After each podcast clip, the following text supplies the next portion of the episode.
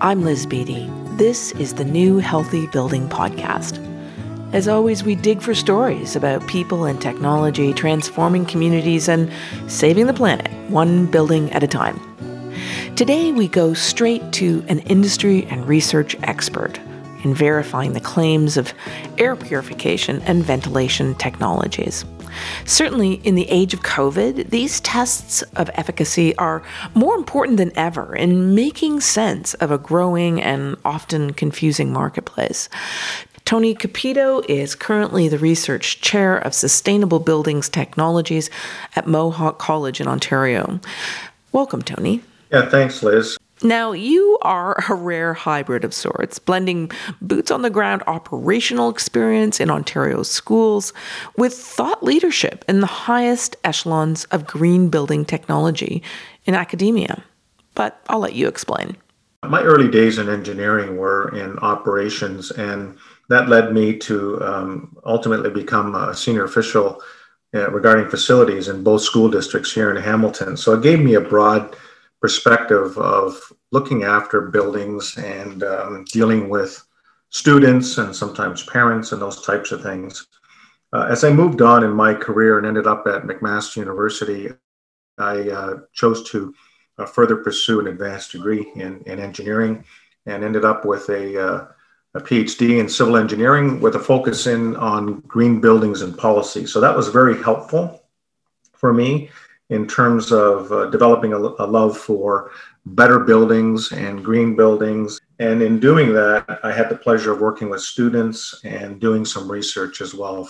So as I moved into my career at Mohawk College and we got involved with the first zero carbon institutional building in Canada, I was excited to uh, realize that there was a tremendous amount of opportunity and potential in further research and working uh, along with students and, and projects and that had me move on to my current position, which is a research chair. And uh, it's been exciting. Now, I understand your connection to NERVA, REMI LED, and duct sealing technologies started as a partnership with Thomas Cole Inc., more of a grassroots climate change movement with local school boards. We started just before COVID hit. We, we Mohawk College, joined into a partnership with uh, the 10 local school districts around Mohawk College and we called it the Climate Change Leaders Hub. And, and in doing that, we had opportunities to work uh, individually with school districts to uh, ultimately help them with reducing carbon and improving energy consumption and doing some curriculum changes or otherwise. And needless to say, COVID had us uh, pivot a bit and, and do some other things that would be more important given the circumstances. And TCI, who was our partner in the Climate Change Leaders, introduced us to Nerva uh, Energy out of Stoney Creek. And they uh, had some interesting technology that they thought would be helpful for our uh, school districts. And that involved air purification and ventilation improvements. Uh, we liked that concept and we pitched it to um, all the school districts and, and several others in the province. And, and a local school district uh, in Grand Erie, uh, District School Board, know, Brantford, saw tremendous amount of potential in this. And from my perspective, it looked like a, a great research opportunity. There, there is some very good literature about uh, the products that NERVA introduced, particularly the REMI LED air purification technology and the duct sealing technology. Um, plenty of good research that has been done on that, but very little or any that's been done in situ. And we saw an opportunity to start looking at some in situ testing that would help uh, validate the performance and efficacy of these particular uh, technologies. And so far, that's going very, very well. So, what makes TCI so simpatico with your work at Mohawk? Yeah, I, I, I think the, the value that TCI brought to the table for us in developing the uh, Climate Change Leaders Initiative was that they understood school districts, so did I, based on my professional background. And I think it was a great partnership for us early to work together and bring Mohawk into a, a leadership scenario with the local school districts around us. Uh, we recognized that they were representing a, a, an excellent company out of the United States. Uh, COVID and the impact on institutions and other buildings there's a myriad of products and services that are out there, and we had to help differentiate uh, some of the differences between the product and services they were suggesting and recommending with others. And we quickly saw that value. Uh, the challenge became that there had been very little testing of the efficacy of any products in situ. There's a lot of lab work, there's a lot of uh, research that's been done, and some, some with third parties, but very little or any that involved testing and measuring and validation in an office room or in a classroom or otherwise. Uh, we thought that that was necessary. And, and secondly, we had prospective uh, school districts and other clients who were requesting this service. Knowing this real world efficacy seems pretty important. It, it is because uh, you need to get past uh, what I would say is the marketing of any particular product and get on to the scientific rigor that uh, should be applied to some of these to make sure that, in particular, uh, the public sector is getting value for money. Uh, there really wasn't any testing protocols that helped measure the, this particular efficacy and output of these technologies. So we started to develop some. And I think that was the important piece here is that we were able to do some straightforward uh, testing protocols that existed in industry that could be applied to this particular technology. We're at a stage right now where we think we could uh, be well positioned to try and prove out the efficacy of not only this these particular products that we're dealing with, but perhaps others as well. And why should our school boards, our hospitals, our companies care about choosing solutions with this real world proven track record? Uh, you know, a great question on that. And I think it goes back to um, the issue of risk and what we've experienced with those particular industries right now. And I, you know, full disclosure, my mom's in a long term care center uh, nearby here in Hamilton. Uh, I think it's a good one uh, by any stages. But having said that, 19 people died in that particular long term care center. Uh, and uh, fortunately, my mom got through all that, but was isolated in her room for several months. We know that, and my experience now has proven out that systems within buildings, hospitals, hospitals may be the exception because there's often a little higher code requirement for how they heat and cool and ventilate their their buildings. But other buildings, it's been conventional systems that have been around for 50 to 75 years and they had very little improvements in them. So, other than maybe changing some filters, there needs to be much more rigor applied to how one would test the existing um, facilities, how one could improve it with technologies, and then validate those technologies to see if they're working properly. There have been some, uh, what I would call uh, dubious products that have been introduced into the marketplace that really, uh, when you dig down into it, uh, really don't perform what they should be doing or what they claim to be doing. But the optics are that um, someone is doing something about them and that, that appears to be satisfactory. And of course, in many cases, it is not. So let's connect all this back to climate change leaders and helping students learn how their built environments can keep them safe and help move us all toward reaching carbon reduction goals. First, give us an idea of the scope of your current Climate Change Leaders Hub. That's a good point. Just, just in our hub alone, there, there are several hundred thousand students. There's th- um, uh, thousands of teachers that are impacted by this. Hmm, impressive. And what's the big takeaway that you hope to give these education communities? If people understand um, how a building may work and have some comfort that someone is attending to that, that they feel well in that particular building, then you know you're a little further ahead. So, introducing students and occupants to a little bit of basic understanding of how things work will help them be more stronger proponents themselves to insist on having a good, healthy environment to learn, to work, to live, or otherwise. Uh, I, there's plenty of opportunity for students to learn this and occupants to learn this, and we want to be there and be positioned to be the catalyst for this because I think learning early at the formative years will help them as life goes on. Okay, so let's dive into the work you're doing to show how and how well the REMI LED and duct sealing technology work in real world settings. Yeah, good, good point, Liz. And, and the, the, two technologies that were introduced by Nerva Energy were the um, REMI LED air purification technology and the duct sealing technology that helps improve ventilation rates, et cetera, throughout a particular building. And, our, and mostly in our cases, it's schools.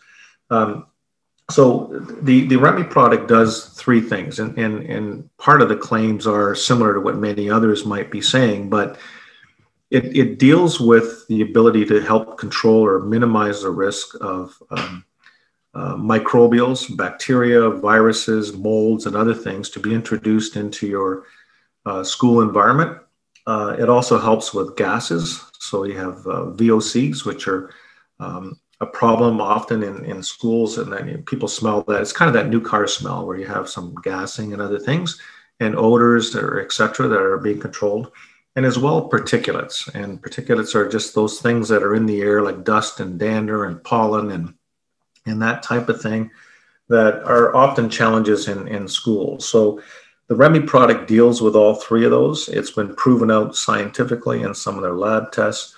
We're starting to introduce that some testing now that's helping validate those particular uh, performance issues.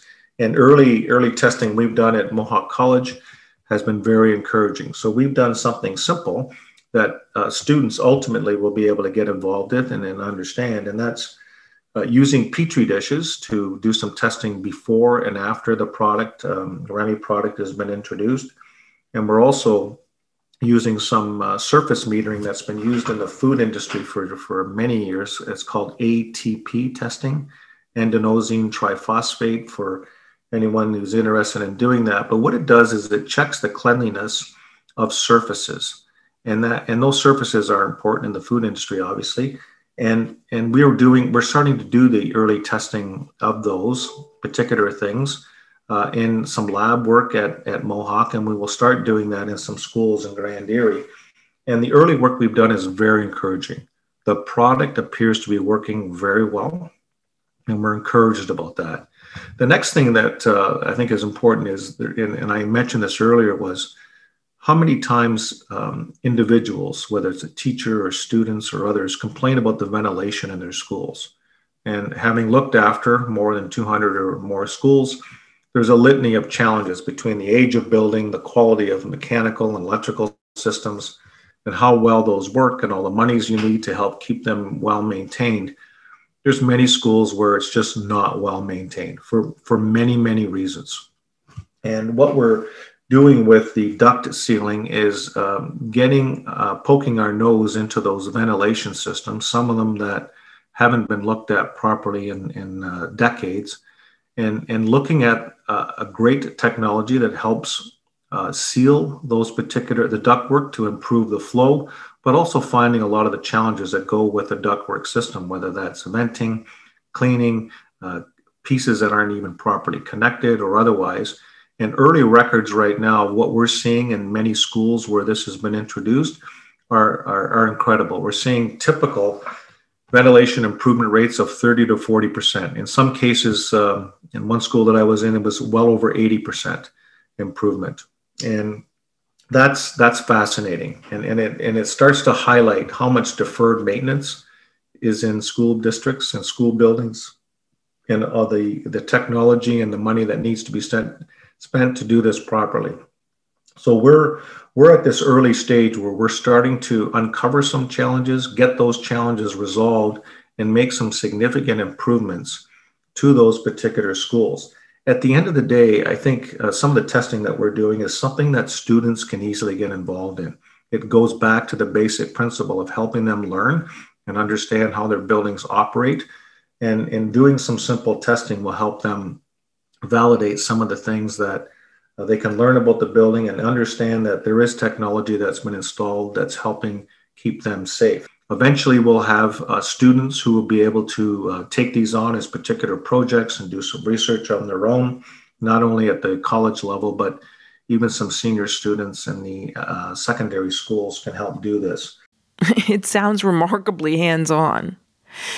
And of course, there's the importance of these learning environments walking the talk of greenhouse gas reduction.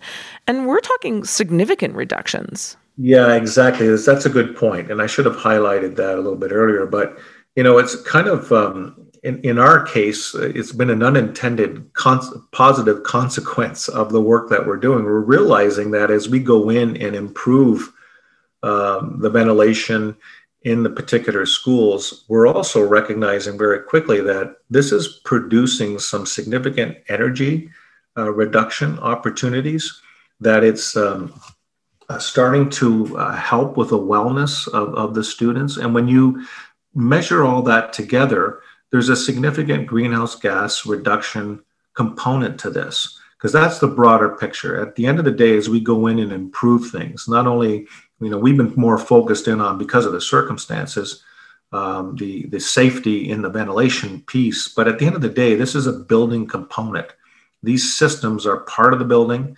Buildings use a lot of energy and when we're going in to make improvements we're reducing the energy use and that the the positive side of that is it reduces greenhouse gas uh, emissions there's some huge upside here. We, we could be seeing reduction in greenhouse gases for typical schools that could easily approach 25, 30%. And that's that's significant. Now, now we're getting somewhere if we can do that. Misinformation is unfortunately a reality of our world today, and we see it heightened amid the sense of angst and urgency in this pandemic marketplace for air purification and increased ventilation. Your testing seems to be helping shine a light on the facts, not the fiction. That's a good point. I'll, I'll do my best on that because there there is a, again a myriad of products out there, but there's um, you know in, fundamentally there's just there are there are active and passive um, uh, technologies that are out there to help with air purification within a within a building space, and um, some of these passive ones are, are uh, limited in their capacity, and that typically involves a fan and a filter. Uh, sometimes it involves some uh, UV lights that are being put in. Uh, but the active technology, which is uh, represents the REMI LED product, there are some others as well. Um, but primarily they uh, need to have been tested out in a lab and that is more applicable to real life scenarios and that helps uh, withstand some rigor and some questions that would be coming out. We're we're happy to be doing um, supporting that particular uh, piece of of research, but also helping to put a protocol in place that I think works better for uh, proving out that um, any any negative outcomes that could be perceived by these technologies, any of these particular technologies, are actually not the case, particularly for REMI LED product and the air duct sealing. We, we, we can't test every product out there. There's, there's many of them, and there's many different technologies. Some of them make sense, some don't. Uh, but we're, we're trying to focus in on our ability to look at a leading technology and proving this out in, in, in the actual uh, marketplace in situ where occupants are right there. So, and in doing that, we're trying to keep a focus in on doing this properly because it, it these any results that we come up with must withstand some rigor and also uh, claims that there are other issues or other problems and we can dispel those particular claims some of those involve uh, ozone that you know products certain products produce ozone and we're saying, well, the literature says it doesn't, and it's been tested in the lab and it doesn't. Let's test this in situ. And we'll be doing that in three Brantford schools. And we have meters that can go and students can easily use and determine for themselves if, if there's concern for something, let's dispel that particular concern. So it's about learning, it's about understanding. A silver lining to this incredibly challenging time. We're becoming more aware than ever how our built environments affect health, the planet. Do you see this big culture shift afoot on climate and wellness? Well, I, think it, what, what's happened is that the pandemic has caused many um, building owners, and that, that, that's a broad perspective, and, and governments are large building owners, to really focus in on the quality of, of their buildings and how their occupants are being affected by this. and what it means on a global scale for improving their systems and ultimately trying to be part of a, a, large entity and group that needs to start meeting targets for, for greenhouse gas emission reductions. You don't you don't start to look at air quality with that in mind, but what we've learned is as you do this, there is a positive unintended consequence, and that is there's opportunity to save energy, to improve your systems, to cut your greenhouse gases. You need to stay focused. You need targets and in some small way, what we're doing uh, is, is, is at the grassroots of some of the things that need to happen, improving the buildings, improving the, the well-being of, of occupants, and as well, you know, being a better citizen towards looking at greenhouse gas reductions. These are important. So we need to keep focused, understand that it's going to take time, but you, you just need to keep down that path and keep moving forward every single day. Tony, I have to ask, what is it like to find your career path smack in the middle of such a pivotal time for this planet, for humanity? I mean, it's not overstating things to say your work is helping to save lives, to save this planet. I've been very fortunate to be at some of the early days of some great uh, green buildings and now zero carbon buildings that have set the foundation uh, for you know future generations to to emulate. And I think that's important. And I, I'm glad I was part of that. Uh, I continue to be part of that. I want to want to do that for the rest of my career for certain. We need to recognize that there's problems and we need to recognize that there's solutions. And those solutions are within our grasp. There's new and in, in uh, emerging technologies that will help us get through this. But the encouraging thing I'm seeing is someone who's worked in this career for quite a while is that large corporate industries have finally seen the light and they know that there's changes necessary. They've set some longer term goals for themselves, which will help us all, I think, move forward. Lots of work ahead. We need bright young people who will take this on. I'm here to help them and share some information that I have and hopefully share um, a wealth of knowledge that will encourage them to be optimistic about the future and to make to know that they can make a difference as as they move forward in their lives and their careers. Tony, thanks for sharing your time and your wisdom with us today. Thanks, Liz. And that is it for this episode of the New Healthy Building Podcast. For more information on REMI LED, duct sealing, Mohawk College's work and all this, and more, go to our show page at thomascoleinc.com. That's T H O M A S C O L E I N C.com. And don't forget to subscribe on your favorite podcast platform. I'm Liz Beatty. Thanks for listening.